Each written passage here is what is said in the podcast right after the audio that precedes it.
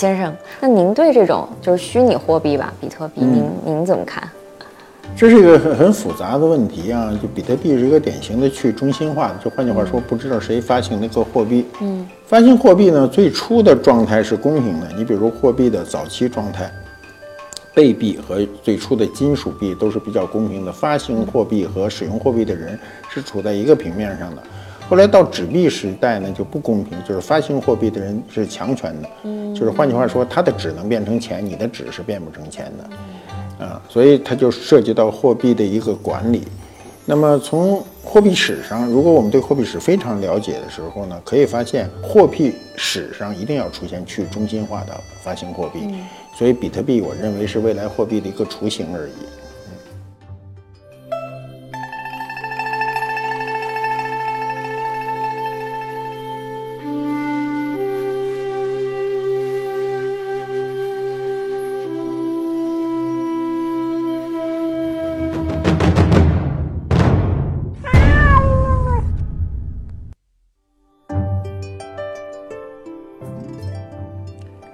官复都督，有物为政。网上老有人跟我说啊，说你怎么不说说足球啊？我这个我实在没法说这足球，是因为我足球是个外行啊。我这球赛看的是十分有限，我没有那么多时间去看每一场这个世界杯。平时呢，我对这个关心越来越少。年轻的时候关心多，现在这老了吧，他因为他老伤我心，我实在是没时间让他老伤我心，我就不去看了。那么世界杯这马上就要决赛了啊！这个决赛你们都不知道结局吧？这结局我倒是知道啊。这个这结局啊，就是决赛里肯定没有中国队。你别看这决赛里跟我们中国队没啥关系，但是足球跟我们有关系。为什么足球跟我们有关系呢？是因为蹴鞠啊，是现代足球最早的形式。国际足球联合会在二零零四年的时候就确认了，足球啊，两千多年前起源于中国山东啊，战国时代的齐国啊，我们就知道这个齐国啊，是这个秦统一中中国的时候最大的阻力啊，齐国的国力强盛啊，你把齐国打败没那么容易啊，当我们。自己并不高兴啊，说你这我们中国这足球起源于山东齐国两千多年前，中国人听着不高兴。我们为什么不高兴啊？我们中国人自个儿觉得啊，那才两千多年前啊，我们自个儿觉得这足球至少在中国有五千年的历史了。谁发明的呢？皇帝发明的。呃，这还真有证据啊，还真不是信口一说。呃，我们都知道啊，这个。湖南长沙马王堆汉墓中呢，它出土过大量的文物。这个文物中呢，其中有很多是带有文字的。它有一个帛书上呢是这样记载：他说皇帝呢深欲蚩尤啊，因而寝之。大约在四千六百多年前了。皇帝的部落呢和蚩尤的部落呢，在这个这个涿鹿啊打仗，打仗战争太惨烈了，所以皇上就把这个蚩尤。给给捉住以后呢，所以呢就抓着你都不解恨啊，所以还有余恨，就是把他的胃，嗯，因为我们身体中啊胃是弹性比较好的，把这个胃揪出来以后呢，塞上毛发啊，制成了这个球，让底下人去踢。古代文献中这个球呢是一个毛字边一个球啊，我们今天的足球的球是一个斜玉边儿。啊，这个斜玉边的我们都讲过，凡是斜玉边的都跟玉有关。最初这个球是一种很次的玉，只是后来啊，至少到宋以后，这个球才逐逐渐逐渐的由毛字边，因为它充充气了，不塞毛了，所以就改成了我们今天所用的这个球这个字。战国的时候啊，蹴鞠是当时社会上非常风行的一个娱乐活动，它主要是娱乐啊，不是竞技。那有人呢，就是喜欢这种呃。蹴鞠呢就不要命啊！实际上就有这样的记载，说当时有这样一个故事：一个人还有名有姓的叫项楚，这个他呢得了病，就让齐国的大夫去给他看看病。那个大夫就跟他说啊：“说你这病啊挺危险的，我给你开了药，要好好休息啊，你千万不要多运动，要不然你就会吐血而死。”结果这项楚呢，他这个球瘾难耐啊，所以他就控制不住了，还是去踢球。结果就是一下这个劳累过度，就吐血身亡。这可是在《史记》上的记载，一定还不是瞎编的。那么可见当时啊，这个蹴鞠这种运动呢，很吸引人。那再有就是汉高祖刘邦啊，这也有故事。这个故事呢，是在当时《西京杂记》里有这样的记载，就是汉高祖刘邦呢啊，当上皇上以后呢，把他爹接来，他爹就是这么个踢这个蹴鞠迷，就是个球迷啊，踢得不好，但是喜欢踢。那么他父亲呃进了宫以后呢，就郁郁寡欢，不高兴。你知道，这个过去啊，啊很多乡下啊人到了这个城市啊，发展的很好，把自个儿的爹妈接过来的时候呢，爹妈都不适应城市的生活，觉得城市的生活呢拘谨无聊。刘邦的爹也是这种感受，那怎么办呢？这个这个呃，刘邦呢就给他设计这个场景，把一些好朋友都叫来，又喝酒啊，又玩啊。但是他他这个踢不了球，他就不高兴啊，所以刘邦就命令人呢仿造他家乡啊，仿造他家乡丰邑啊，就是现在的呃江苏的丰县，嗯，然后改进了啊，离长安不远的这个利益啊，取名新丰啊，我们说新丰美酒斗十千的那个新丰，并让丰邑的人呢就照搬这个样子搬到这儿来，就是让人都陪着他爹呢踢球啊，这样他爹就高兴了。那么。蹴鞠啊，这项运动在汉代呢，它这个呃，当然它是一种娱乐活动，更多的呢，它是一种军队中广泛使用的一种军事训练。我们都知道，这个在军事训练中呢，都比生都比较枯燥无味，所以训练起来非常艰苦。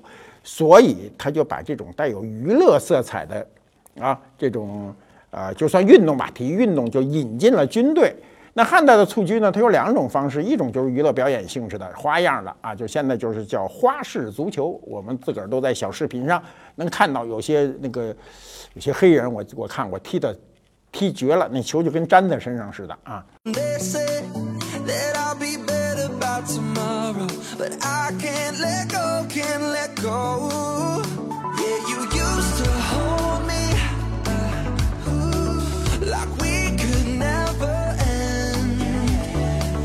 然后呢，他汉代的时候呢，除了这些呢，还跟一些舞蹈结合在一起。另外一种就是军中展开的这种有规则的对抗性的这种比赛。呃，所以他当时呢，在这个汉代军队里啊，还会去造局城啊，按照我们现在的说法，就造一足球场。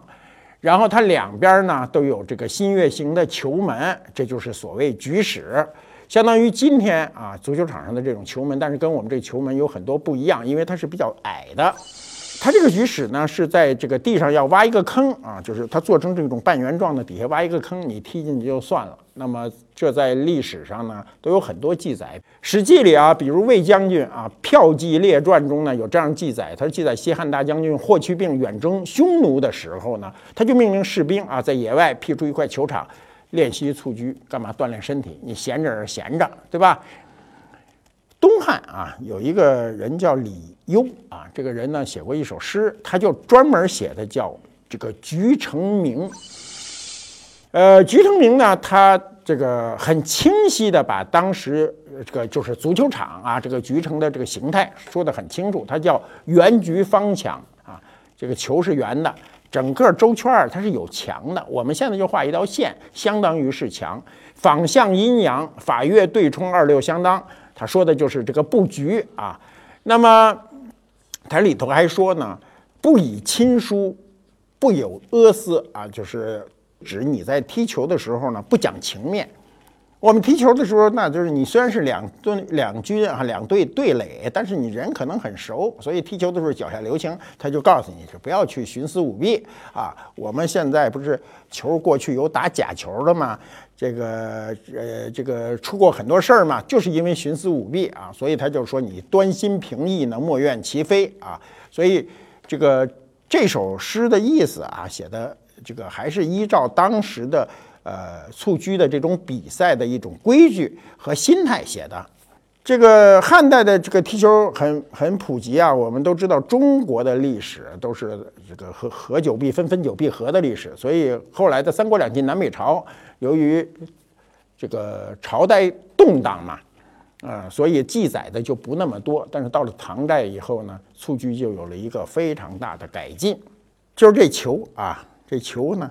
开始不往里塞毛发了，开始充气。充气呢，它用用什么东西呢？用动物的膀胱啊来作为球胆。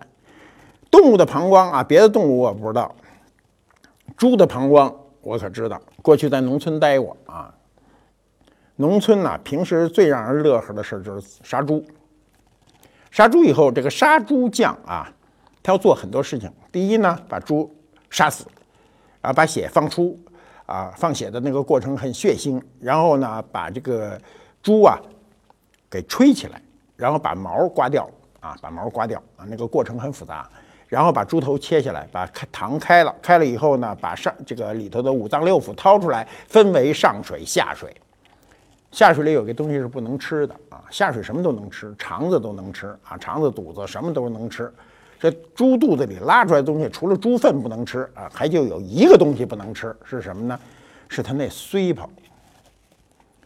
髓泡咱人也有啊，每个人都有。你要说你没髓泡，你就还还挺麻烦的。呃，现在有外挂的啊。这个髓泡这东西呢，由于它是装尿的，啊，尿本身有腐蚀性，再加上这装尿呢，你这一会儿尿多一会儿尿少，所以它那个东西是有弹性的。呃，中国人啊，在对动物身上的东西是只要嚼得动的都给吃了，这个髓泡这东西嚼不动，啊，据说你煮熟了也嚼不动啊，所以就没人吃。这髓泡就拿出来以后呢。就往往都是杀猪匠的，那杀猪匠真的是他他他他不怎么嫌脏啊，他拿过来以后，他噗一吹，然后把那底下一系死，就给一个孩子玩儿啊。那时候我们老看那孩子拿，大概吹起来有这么大个儿啊，跟足球差不多，比足球还大点儿呢。小孩拿着它到处玩儿，这个东西一旦充起气来以后啊，强度非常大。嗯，简单的说，你拿脚踩不碎它，你能踩崩了它，崩跑了你也踩不碎它，可见它的强度。过去我在农村中有一个俏皮话啊，这俏皮话说什么呢？他说：“狗咬髓泡，嗯，什么意思呢？是说空欢喜一场，因为这个动物啊，像狗什么生东西都吃，是吧？狗连狗连屎都吃啊，你像它什么都吃，唯独这髓泡它吃不了。为什么吃不了呢？是第一，它没什么肉上面；第二呢，这东西确实嚼不动，狗都嚼不动，你说人怎么能嚼得动？所以就没人吃的。”这个髓泡就拿来做了球。唐代那足球到底是拿什么髓泡，咱们不知道啊。我估计就是这猪髓泡，因为猪髓泡一旦把它充上气，把它系紧了呢，它还真不容易漏气儿。呃，据我看到的，有的书上讲的说，当时也是缝多块皮子，有的说缝八块皮子、十块皮子的把它缝起来，那就跟现在足球基本原理相同了。这时候，唐代的球场就有了一个重大的改革。我们知道，这个汉代以前的这个足球呢，是底下有一个半圆形的啊，一个小门儿，里头有一坑，你把它踢进去就算赢了。你不能往上踢呀。唐代呢，好了，唐代的这个足球门的改造呢，就是它在上面有两个极高的旗杆儿啊。那么只要进驻这两个旗杆儿啊，左右不用说啊，上面跟我们现在不一样。我们现在上面呢是有一根横梁啊，你踢过这横梁，您球就踢飞了；你打在横梁上，你这这个这这球就踢不进去，是吧？你最好的运气就是擦着横梁斜着，哎，给切进去，这就算脚法好。唐代的时候是没这个要求，唐代上面不限制，不限制啊。我想这传统国际足联没没没有采用。如果我们今天的足球上面不限制的话，啊，没有上面这横梁，我估计中国队怎么也得踢几个球进去了啊！我们就抡圆了往上头踢，怎么都能踢进去。今天是因为上面有一横梁，咱就算左右都踢不进去，上面也踢不进去，所以贫穷限制了我们的想象力，这上面这个横杆也限制了我们的想象力啊。那么，这个当时踢足球不比较正规的啊，跟今天没区别，就是有个球场；不正规的，就是这种野踢啊，就过去说踢踢野球，没有球门，所以这种叫什么呢？叫打狙。嗯，比赛时候也不限人数，人身体的各个部位都可以代替两脚踢球。我也不知道怎么都怎么代替，就身上上下翻飞。那么这种踢球的方法呢，他后来因为遣唐使来的日本遣唐使呢，就把这个技法。这个带回了日本，到现在人日本人啊，日本人当然他也改良，向国际足球的这个比赛规则上去靠拢，所以日本足球踢的也是很不错的。还有一种方法是叫这个踢居啊，踢是跳跃的意思。那么比赛时候呢，看谁踢得高。这种踢法在唐代呢，他没传日本去，他传到了我们的邻国朝鲜啊。那时候朝鲜还是统一的啊，不像现在它是分开的。你仔细想哈，咱周圈这国家啊，日本也是跟咱学的，朝鲜也是跟咱学的哈。但咱怎么碰上他们都是克星呢？他都是咱的克星啊！早知道咱就不传给他了，不传给日本，也不传传给这个韩国啊。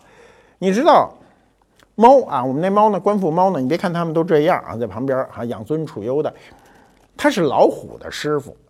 猫教老虎的时候，最后留了一手就是上树。所以你看，老鼠不是老鼠，老虎它不上不了树啊。但这个猫没有把这招教给他们。我们当年中国人啊。自己发明的这个足球，又把它传在邻国，比如这个呃日本啊、韩韩国，当时叫朝鲜嘛，传过去以后呢，啊，咱们自个儿倒是越来越弱化了。我们其实唐代的时候还是呃很普及，普及到什么程度呢？普及到当时女子就踢足球。呃，唐朝有个人叫康骈啊，他写过一个《剧谈录》中呢，他专门写过这么一一次，就说军队里啊有好多人，我刚才不是说军队他这个踢足球是训练嘛，有几个年轻的军人在那儿踢球，有一个球没传住呢，直接就飞在飞就飞出界了嘛，旁边有一个十七八岁的少女一伸腿把这球就稳住了，然后接着就一记劲踢，这球就直飞数丈就飞回去了。这段记载可是全世界这个关于女子踢球的最早的记录了。你想想，那时候那女的啊，这球都踢的，按理说这那时候，你知道唐代可是天足啊，咱后来缠足是宋代以后的事儿了。唐代那女的脚都长得大啊。啊，这个这个没有受过那种摧残。宋代以后，女子不怎么踢球，也跟缠足有关。所以唐代的时候，这个女子踢足球应该说是还是个比较普遍的现象。元代戏剧家啊，四大戏剧家有关汉卿吧，写过一个叫《女校尉》啊，他说的就是唯蹴鞠最风流，演习得体打温柔，这是中间的一段词儿。你从这个呃这段这个唱词上，你就知道。这个女子踢球还是一个很风流的、很风流的事情。唐代以后啊，到了宋代以后呢，她这个踢球的踢法当中呢，它的表演性和娱乐性的内容就大大增加了，这就坏了。因为它的娱乐性的增加呢，这是个人呐，他就不讲究竞争，就讲究讨好别人。我们今天啊，你看，凡是带有娱乐色彩的运动啊。他主要要讨好观看者，他不是为自己娱乐，是为了娱乐大家。所以我们的足球到了宋代以后呢，它的竞争力就越来越越小啊。我们今天可以看到一些绘画，比如有宋太祖的蹴鞠图啊，他当时就描绘了宋太祖赵匡胤呢，跟他弟弟赵光义还有宰相赵普几个人呢一起蹴鞠嬉戏的场景。那么你看，当时的这个皇上都那么喜欢啊，这个踢球可见啊，民间一定会喜喜欢。上有所爱，下必甚焉，这是一句古话。只要皇上喜欢的事底下没有人不喜欢。那么到了北宋的末年啊，宋徽宗更就是一足球迷啊，《水浒传》中对这个有一个很很精。这个很经典的一段描写啊，有一个桥段，就是说呢，高俅就是因为能踢这个一脚好球，他球能踢成什么样呢？就能让这球啊像吊胶一样粘在自个儿身上，所以就得了得了宋徽宗的这个赏识，最后当上了高官。那么，这个我想啊，这个踢球的这个技法呀，很多是天生的，是一种感受。我们今天呢，呃，去看到一些这个。呃，小的视频啊，看到一些著名的运动员踢球的时候，确实是个享受。这个球是圆的呀。我们不管是踢足球还是打篮球，我们个人的技能都是非常有限的。而这些专业的运动员，人家的技能我们只能看着的份儿，所以看也是一种欣赏。宋代时候呢，他踢球他有那种单球门的啊，所以他叫柱球，在。比赛场的中间呢，上方拉起一个高高的球网啊，中间呢有一个洞，这个洞叫什么呢？叫风流眼。这个洞就是球门，但是很小，只有这么大，所以你想踢过去也没那么容易啊。这个当时由于这个足球的非常普及呢，它在民间就专门就出现了这个踢足球的这个社团啊。我们今天就是说这个群众团体，它这个社团特有意思，它有名儿啊，这名儿都载入史册。它叫什么社呢？它叫齐云社啊，不是德云社啊，就是齐云社，比德云社还高。他们能把这个球踢得高飞入云，与云齐平，所以叫齐云社啊。这个足球啊是圆的，所以呢，这个齐云社呢又称为圆社。齐云社的会员们呢又称为圆友。你像我们现在德云社的那个会员都称之为什么呢？钢丝儿是吧？钢丝儿。所以要入齐云社啊，就是当年在宋代，你要想入这个这个进入这个齐云社这组织，你比今天进德云社还麻烦呢。要拜师，给师傅送礼或者送钱。然后呢，还要送靴袜。你知道过去啊，人的这个财产跟今天不太一样。今天我送你双球鞋算什么呀？和过去送双鞋，那鞋挺贵的。然后还要去设酒席。宋代人生活很好啊，就是那种生活状态非常悠闲散淡。所以呢，这些新人一进来呢，就是新人会或者说元会。对这个齐云社里的人统称为各位都是缘友。这齐云社呢，他还定了好多规矩。他这规矩呢，从这个蹴鞠的技艺啊，到比赛规则、运动服装乃至运动道德，无所不包啊。比如他有这样的说法，他说出场要添气，中场要少水，末场要打散啊。这什么意思呢？是指啊，出场你新来的人要把这球给我把气吹足啊。哎，你说这事儿不简单吗？这事儿还真麻烦啊！你没吹过，我吹过。我这个年轻的时候喜欢打球啊，那时候踢足球的机会并不多，但打篮球的机会多。那篮球呢，如果有点慢撒气呢，你就是哎去打球的时候还带着一气针啊，没那时候没有像现在那么方便，说你买一气筒就揣两下就完了吗？没有。那么你去打气，得专门到那个能打气的地方去打，那麻烦，所以就带一气针。带一气针呢，就是打球的时候觉得这个球气不足了，往上一插，把这气针往里一插，然后那一节管子使劲的吹。吹球的时候啊，你这满肚子气儿是吹不出去的，你身上有多大劲儿你使不上。你最累的不是浑身啊，是你这腮帮子。吹完了以后，这腮帮子酸半天。吹的实在吹不动，就是手里把那软管一捏，直接给别人，别人拿着吹。那时候年轻啊，小孩儿也不懂得干净脏，所有人都拿那管来回来去的吹，啊，吹足了把这针一拔，又开始玩，玩的不行的时候再扎上再继续吹，反正玩玩玩一天吹一天。所以这吹气我是吹过啊，就是不像你想象那么容易，所以一定让新人干这个事儿，都是老人欺负新人，这是一一铁律，古今中外都一样啊。中场为什么要少水呢？他那球场不像现在，现在球场都是草地，你没这事儿。过去那球场都是土场子，就是踢的一定程度呢，浮土太大了，呃，暴土狼烟的受不了，所以怎么办呢？就烧上水，就淋一点水，让它这个压压沉。末场为什么要打散呢？就是最后你要收拾这残局，别人踢完了扬长而去，该洗澡洗澡，该喝酒喝酒去了，您呢得把这些啊地方该收拾的都收拾。所以这就是包括把球放了气啊，把气放了以后把球收起来，这就是当时秦社的这个啊这个规矩。这种规矩呢，其实他都把它这个套成了行动准则。比如他有十紧要，什么叫十紧要？就是十条规矩，十条最要紧的规矩。他怎么说呢？他说：“首先你要要和气，是吧？什么要温良呢？要尊重呢？要谦让呢？要精神等等等等一大堆啊！这要的，这是十条啊最重要的。那还有什么呢？还有十戒，就是十戒也很厉害。它叫十禁戒，就十件事你不能干啊。它比猪八戒还多两戒呢。猪八戒才八戒，你像踢球这十戒，禁什么呢？戒戒多言，戒赌博，戒争斗，戒是非，戒傲慢等等。你想。他说还戒猖狂啊，戒酒色，戒多言，就是你少跟我啰嗦。踢球的时候，有时候球踢得很冲突，但是嘴巴，哎，别再挑衅，就不会出事儿。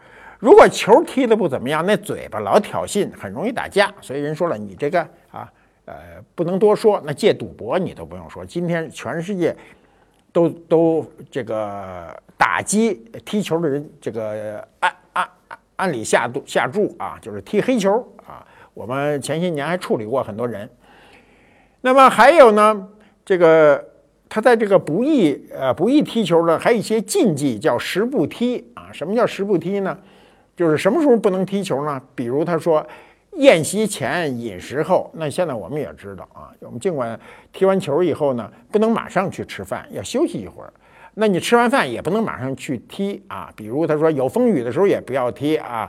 心不暇，就是你心里老有事儿，也不适合去踢啊。他就讲了，你看啊，有提倡的，有禁忌的，有这个这个不允许的等等，他都是十个十个的。那么宋代呢，很多城市都设有了这种骑云社啊，所以这种园友们啊，踢球的人可以走走到各方的切磋技艺啊，这就是当时的所谓的壮案。对来访者的蹴鞠的技艺呢进行这个测验啊，你说你身怀绝技那没关系啊，你把你的技术水平给我们展现出来，这就得跟当地的这些球友们呢比赛啊，切磋技艺。当时的这种啊测测试啊，就是说撞案的标准很高，比如他要求你用脚啊，左右脚各连续颠一百下。我觉得今天啊，如果按这标准，好多人根本都考不进去这个球队儿啊。就是左脚颠一百下，右脚颠一百下，双脚之间不得相杂。什么意思？就这一只脚啊，颠一百下以后扔给这只脚颠一百下，不能你这想哪个脚就哪个脚，那你太轻省了。球呢还得要求颠得平平稳，不得忽高忽低。我们都颠过这球啊，你要是一脚深一脚浅的，你可能还能颠几下。你要说。完全要求一个高度，你一般人没这技没这技术。如果你一次测试不成的话，那怎么办呢？说再给你两次机会，如果三次你都失败，对不起，您就回去了。那么我们说了这么半天，说呀，中国古代足球从汉代起到唐代发展到宋代这么热闹，它什么时候怎么今儿就不成了呢？我告诉你为什么不成，因为中国古代足球呢，从提倡社会提倡到技法是一路下滑的，明代以后这这足球就衰落了。明太祖啊朱元璋，他有好多古怪的规定，比如他防止军人沉溺于这个娱乐当中涣散斗志，他就说整纪军纪啊，说在京的这个军官军人啊，不能学唱戏啊，不能下棋啊，这个不能踢球，那怎么惩治呢？就是。你唱戏，我就割了你的舌头，是吧？你下棋，我就切了你的手啊！你踢球，我就断了你的脚啊！就确实历史上就有这种人啊！我过去写那个辞职文的那本书的时候，我查过当时这个明代戏剧资料。朱元璋时期，那唱戏唱作一句台词儿，就把上唇啊，连舌头带上唇都割了去，所以特恐怖。这军人。啊，确实有人去忍不住踢了球，最后就被跺了脚。你想想啊，那全家还得给发配到边疆云南去。你想，这如果一个人啊，一军人当时唱一段戏，下一盘棋，再踢一场足球回来，你算算舌头也没了，手也没了，脚也没了，这人就就完蛋了。所以当时对这个足球的限制啊，非常的严。但是。由于你这种限制呢，那很多人就算了，就不踢了。再加上这个其他运动的兴起，所以足球逐渐逐渐衰落。到了清代以后，足球就基本上没什么声息了。因为清代是满族人入关，满族人最喜欢的一个事儿叫溜冰。他为什么喜欢溜冰呢？是因为他们家乡那儿特冷，冷的时间特别长，东北一半年都能溜冰，所以溜冰速度有速度感啊。所以就是他就提倡。这个打冰球，他说他跟那个冰球跟我们今天的这个国际上打的冰球不一样，他是把溜冰呢和足球结合起来，他发明了一种运动叫冰上蹴鞠之戏，他当时也把它作为他的禁卫军的训练内容啊，因为这个冰上的行进速度是很快的，在冬季的时候，呃，调兵遣将还是啊很有很有优势的，那么。你想统治者他对足球不感兴趣呢，所以这个中国的足球在明清两代逐渐就在历史舞台上销声匿迹了。这个足球啊，我们今天看的足球叫国际足球啊，跟我们中尽管他说祖先是我们齐国人发明的，但是真的跟我们齐国那蹴鞠没多大关系了。今天的足球啊，呃，大部分规则大家都知道是吧？这个呃，整个球场的比赛的规矩一个比一个人明白啊，但是你踢的时候未必明白。那么你看的时候呢，对。足球而言呢，我们最爱看的那一瞬间啊，只要是你去，不管你到现场还是你在电视机前去看现场转播，只要这个运动员带着球攻入球门之前啊，每个人都激动的会站起来，啊，兴奋。但是呢，老踢不进。你比如我吧，我看球跟别人看球有点不一样，我喜欢一个人看，我不喜欢一大堆人老在那儿嘚不嘚的一通说哈。前些年呢，我还有这兴趣啊，这个不是这届世界杯，这届世界杯就肯定我没那么大兴趣了。大概是三四届啊，乃至四五届以前，那就是说十五六年甚至二十年以前的世界杯呢，那时候踢的时候呢，我经常一人啊，找一能播球的酒吧啊，找一张桌子犄角旮旯啊，自个儿要两瓶啤酒，在那边喝边看。我记得有一年我去看这个球吧。自个儿特的兴趣，就在北京的一个很好的酒吧里去看哈，从头到尾啊，俩队踢俩钟头，一球没进，弄得我很沮丧。你知道你要看球哈，双方都不积极打手势的时候，再不进球，你看着就不兴奋。看球最激动的就是啊，要不然就是这个点球大赛，要不然就是这个多进球。我就那时候我就想，我说为什么就是。不能让我们的这个规则向多进球啊，变成进攻性的这个足球去发展呢？你比如说，那时候我就想，球门能不能设计再大点儿啊，再高点儿，让你多进球？我觉得一场好的球赛下来，当然也不能像篮球似的啊，说每一场两方都是一百比一百零二，这球也没法看。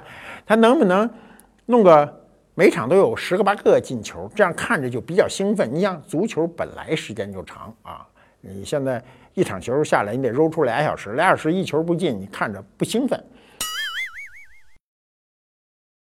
所以最好呢，就是能够保证个五六分钟、十来分钟能进一球。所以我就想，能不能这个规则向这方面去发展啊？那么还有呢，就是点球大赛。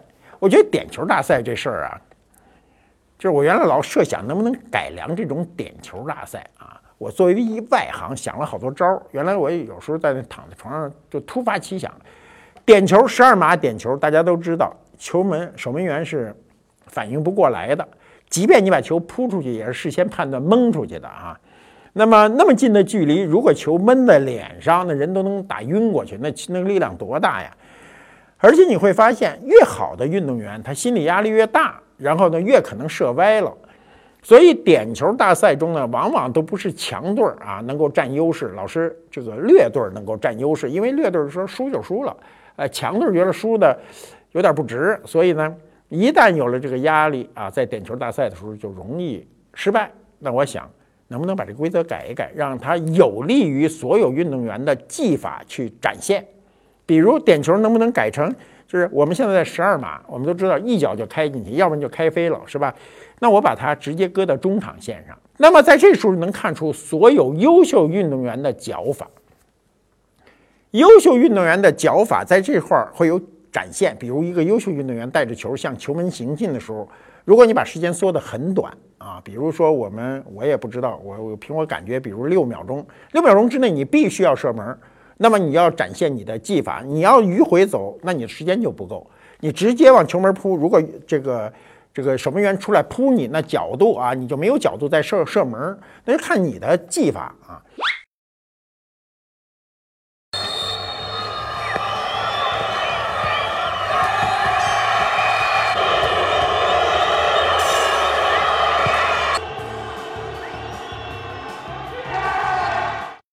所以我就想，如果把这些规则都改了一下，可能球这个球赛就更加好看。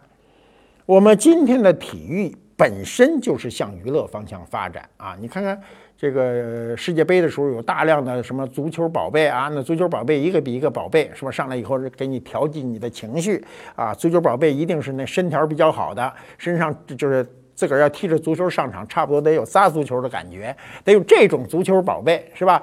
那么这个从这个角度上想，它本身就是带有很强的娱乐色彩。我们想哈，体育是一个竞技。足球是竞技中的竞技，它带有极强的观赏性。我们怎么能让这个观赏性能够满足更多人的欲望？我们只是啊，我自己是一个小小的愿望，我是一外行啊，我就是瞎说，你们就那么一乐就完了，千万不要喷我。嗯，那么你们会说啊，说你这嘚不嘚说这么半天啊，说你会不会踢足球啊？哎，我告诉你，足球是个人就会啊。小孩儿从这么大孩子都会踢足球，你不信你拿一足球你搁那，他只要拿脚踢他就会踢的，会不会是一回事儿，好不好是另外一回事儿。我们小时候啊，足球踢的少，为什么踢的少呢？因为我住的那兵那个军队的大院里没足球场，最早是有的足球场，后来都被蚕食了，特别多的都是篮球场。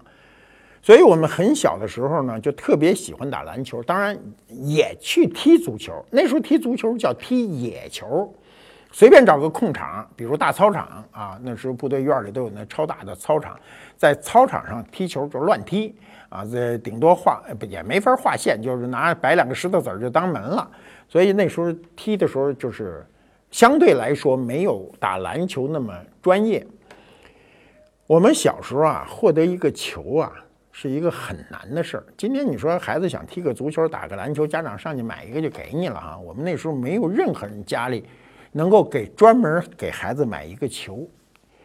标准的篮球和标准的足球，在我小时候也是一笔钱。我记得当时一个标准的篮球十几块钱，足球也过十块钱。那时候很多家庭一个成年人的一个月的工资才三十块钱，三十块钱要养养家，怎么可能给孩子花十块钱买个球呢？我爹啊，我爹是军人。我爹有个特别好的战友，他是当时空军体工队的队长。我从小就管他叫叔叔啊，叔叔姓林，双木林。我说林叔就是那时候特别喜欢打球，就跟他聊，就说你们那个体工队是不是有很多球啊？他说有啊，这球很多呀，有篮球队、足球队啊。那部队那个专业的球队，那球队没数量啊。然后有一天，我终于。鼓足勇气，厚着脸皮跟说：“林叔，你能不能给我弄一球啊？”说我们打球老没球，每次都是蹭人家的。然后我这林叔对我特好，他为什么对我特好呢？是因为他特别喜欢儿子，他没儿子，他有仨闺女，所以他对我特好。然后他当时就拿电话就打电话，就是那我听着呢。他说：“给我弄一球啊，给我挑个新的过来。”弄过来了，结果。那时候电话跟今天电话不一样，今天电话是点对点，你给谁打就是谁接，是吧？那时候那电话呢，赶谁接就是谁接。结果接电话的人呢是当时空军体工队足球队的队长。足球队队长呢，我要的是篮球。这个足球队队长接着电话接到领导电话，领导说你给我弄个新球来。那足球队队长理所当然的理解成足球，所以隔了大概有个一两个礼拜吧。高高兴兴的给我抱来了，扔给我一球，我一看我傻了，我本来想要一篮球，他给了我一足球，给我一足球，我就有点沮丧。你知道这个，你想要的东西差一口气啊，比那东西不来还沮丧呢。所以现在就沮丧。然后结果我那林叔就跟我讲，就说：“哎，说得了，这足球就给你扔这，过两天我再给你弄一篮球。”这时候呢，因为送球的这人是足球的队长呢，就带着我说：“足球也好玩，我带你去吧。”然后我们就去了，到了我们那个院子里的那个大操场。过去军队院子里都有超大的操场，这操场上一定有一大舞台。这舞台是死的，不是现搭的。你看现在你做音乐会、露天的干什么，全是现搭，都是金属的，那都是砌的，拿砖头、拿水泥砌的。那舞台的高度一般情况下都有一米多高啊，然后两边有两个呃。三五凳的那个楼梯走上去啊，然后后面有个大影壁啊，然后他带我到那儿去踢球。这专业跟业余的区别就发现了啊！我一去看，人就真不一样。他说：“你看我踢这球啊，那时候他送的是一新球，他踢一下我就心疼一下，你知道吗？那时候太喜欢这些东西了，你又没有机会获得，所以一旦获得一个新球的时候，你心里的感受会。”非常强烈，就舍不得踢。他可没有舍不得，他把这球搁脚底下，第一脚对我印象深刻，就是他这一脚踢球上啊，这球就擦着那个那个舞台啊，大操场上那舞台，那舞台有一米多高吧，这球就擦着他上沿，腾就上台上去了。我当时一开始以为他是蒙的啊，然后我要上台上把那球给踢下来，他腾又一脚又擦着那个舞台又上去了，就是控制的特别好。你要让我往舞台上踢，我也能踢上去，我就抡圆了往高处踢呗，就是就有点像我说的这个唐代的球门是吧？上面没有横栏，射上去就算进球嘛。那么如果有了横栏，那对你的脚法就是有要求的。所以那个年月啊。我们去踢球，这都是我童年时候的记忆。那时候我十几岁，我现在想想，大概十五岁、十四五岁的样子啊，非常小，啊，也不算太小啊。我们那时候觉得十四五岁的孩子挺大的，但今天看就是初中生啊，初中生这个样子。所以在那个年月里呢，就是这么去踢球啊。这个踢球呢，呃，也没有规则，也不可能凑成一个队伍去跟人比赛。我们那时候最愿意比赛的倒是篮球，为什么呢？篮球比较容易凑成，五个人就可以打一场，五个人就可以跟人家这个啊，跟找一个对手，对方五个人、十个人就能玩一场。而且篮球相对时间也比较短啊，体力也能跟得上。足球呢，不是中国队足球啊，踢得不行，体力不行，我们也不成。那足球奔跑起来没完没了啊，呃，跑得上气儿不接下气儿，咱体力不行啊，所以踢不赢人家。呃，中国足球呢，今天给我们生活中呢，提供了很多乐子啊。我经常接到各种段子啊，拿中国足球开涮。我们中国足球历史上啊，咱不要说的很久远的，像齐国历史，就是我们在民国时期，中国足球队呢，在国际上都获过很良好的成绩。那时候呢，西方各国都不行，我们行，但是。几十年下来啊，不到一百年，我们的足球现在踢成这个样子。一到世界杯呢，我们只有看的份儿啊，没有参与的份儿啊。前些年啊，前几届我们，呃，由于是日韩这个联合这个办世界杯啊，人家两国呢不需要比赛，我们就蹭进去一次啊，蹭进去一次，最好的一记球就是打在这个门柱上啊，没有踢进。那我觉得这个这是一个。拿着今天来说，是我们心中的一个病啊。我们早晚有一天啊，中国足球呢，啊，咱别说拿世界冠军啊，我说这个不够你们喷的呢。早晚有一天，中国足球能够走出去，能够参与世界杯的比赛啊。实在不行，咱跟世界杯说说啊，让他扩大点儿这个名额，咱怎么也能挤进去，是吧？嗯，我们今天啊。找了一件文物啊，找这文物费了半天劲，就是我们怎么能找出一个东西啊，能够代表我们的体育精神？我们下面要看一看，嗯，我们要看看我们的这个重要的文物啊，这个重要的文物是非常有意思的。哎，没见过吧？这跟球没什么关系吧？它跟球真的没什么关系，但是跟。体育精神有关系，这是个什么东西啊？大部分人都看不明白啊。这东西呢，大约是战国到汉的啊。这个东西呃有两个可能，第一个可能呢是过去马车上啊，马车上这个豪华马车都有一个盖啊，是我们伞的最初的雏形，它上面有个东西，最上面这个东西叫盖斗。那么还有一种说法呢，它是这个。支帐子时候呢，帐子中心的这个部件啊，这个部件呢，也是控制这个圆形帐篷的一个非常重要的一个构件。我们可以看到，这中心部分是空的，肯定是有一个木棍儿。然后呢，这些延续出去呢，就是不管是你的帐篷也好，是你的车上的这个盖也好，是呈现一个伞形状的一个固定物。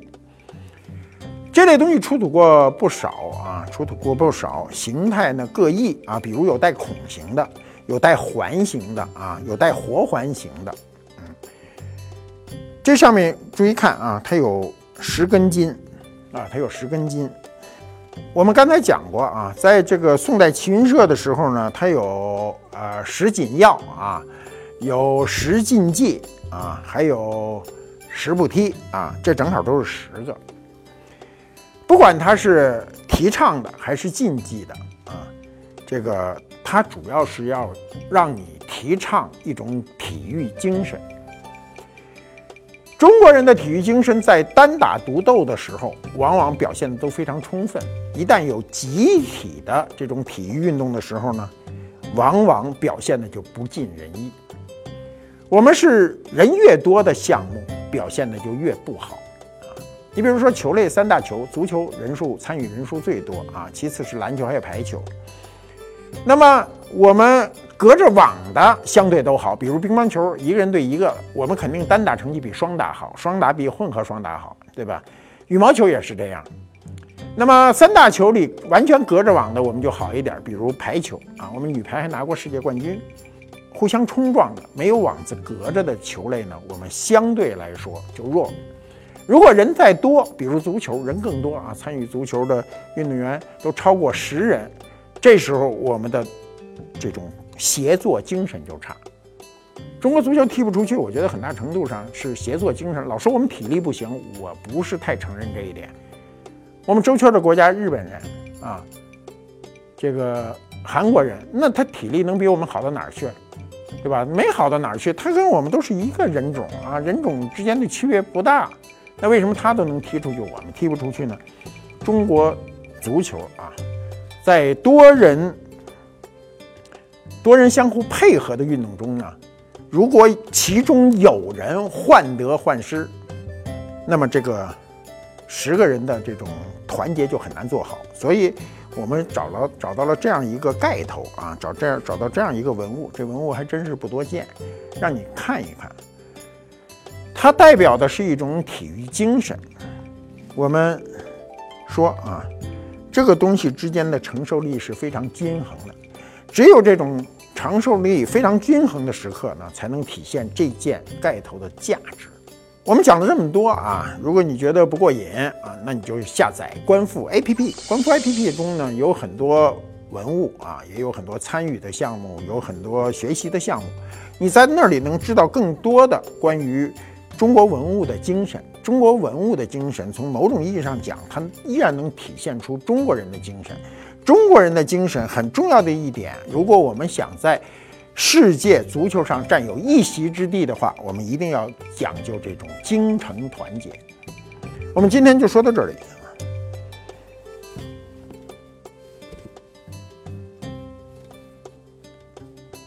我们下次见。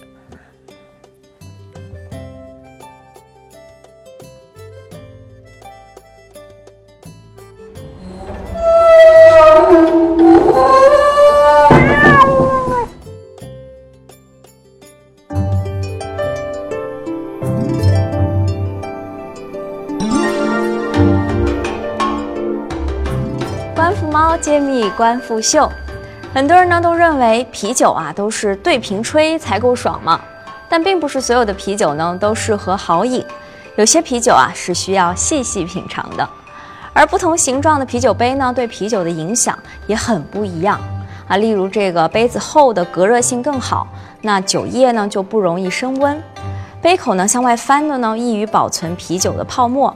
而杯口往里弯的呢，则更容易收敛啤酒的香味。那么最常见的啤酒杯都有哪些呢？最常见的当然就是这个扎啤杯啊，mug。那它的特点就是非常的厚重和结实，通常有一个手柄，所以你可以很豪放的来和朋友们干杯。还有一个比较常用的是皮尔森杯，那它通常是又细又长，这个口大底小，杯身呢也比较薄。可以很好的来欣赏啤酒晶莹透亮的颜色以及气泡上升的过程。那当然还有很多别的款式了，像是这个开口大、杯身浅的圣杯 （goblet） 啊，也有人叫它火焰杯。那还有形状如同郁金香的 tulip 郁金香杯。而今天我们官复推出的这一组呢，就属于麦啤杯。那顾名思义，最早它就是为小麦啤酒而生的。它的造型呢，和这个皮尔森杯啊，看可以说是有点相似的。这个头宽呢，可以让更多的泡沫留在上面；闭口呢，则可以留住这个小麦啤酒特有的水果香味。那像是德国的小麦啤酒啊，半酵母型的小麦啤酒啊，以及小麦黑啤，都非常适合用这样的一款啤酒杯来喝。那这可不是这个世界杯快到了吗？那最是这个大家夏天喝啤酒的时候。哇，这个啤酒的声音，咕噜咕噜。那我们这一组观复猫的世界杯呢，有我手上这个中国队的啊必胜，best player，还有我们巴西队、德国队啊，这个是西班牙队和阿根廷队的。那还不赶快把他们都带回家，和观复猫们一起看世界杯吧。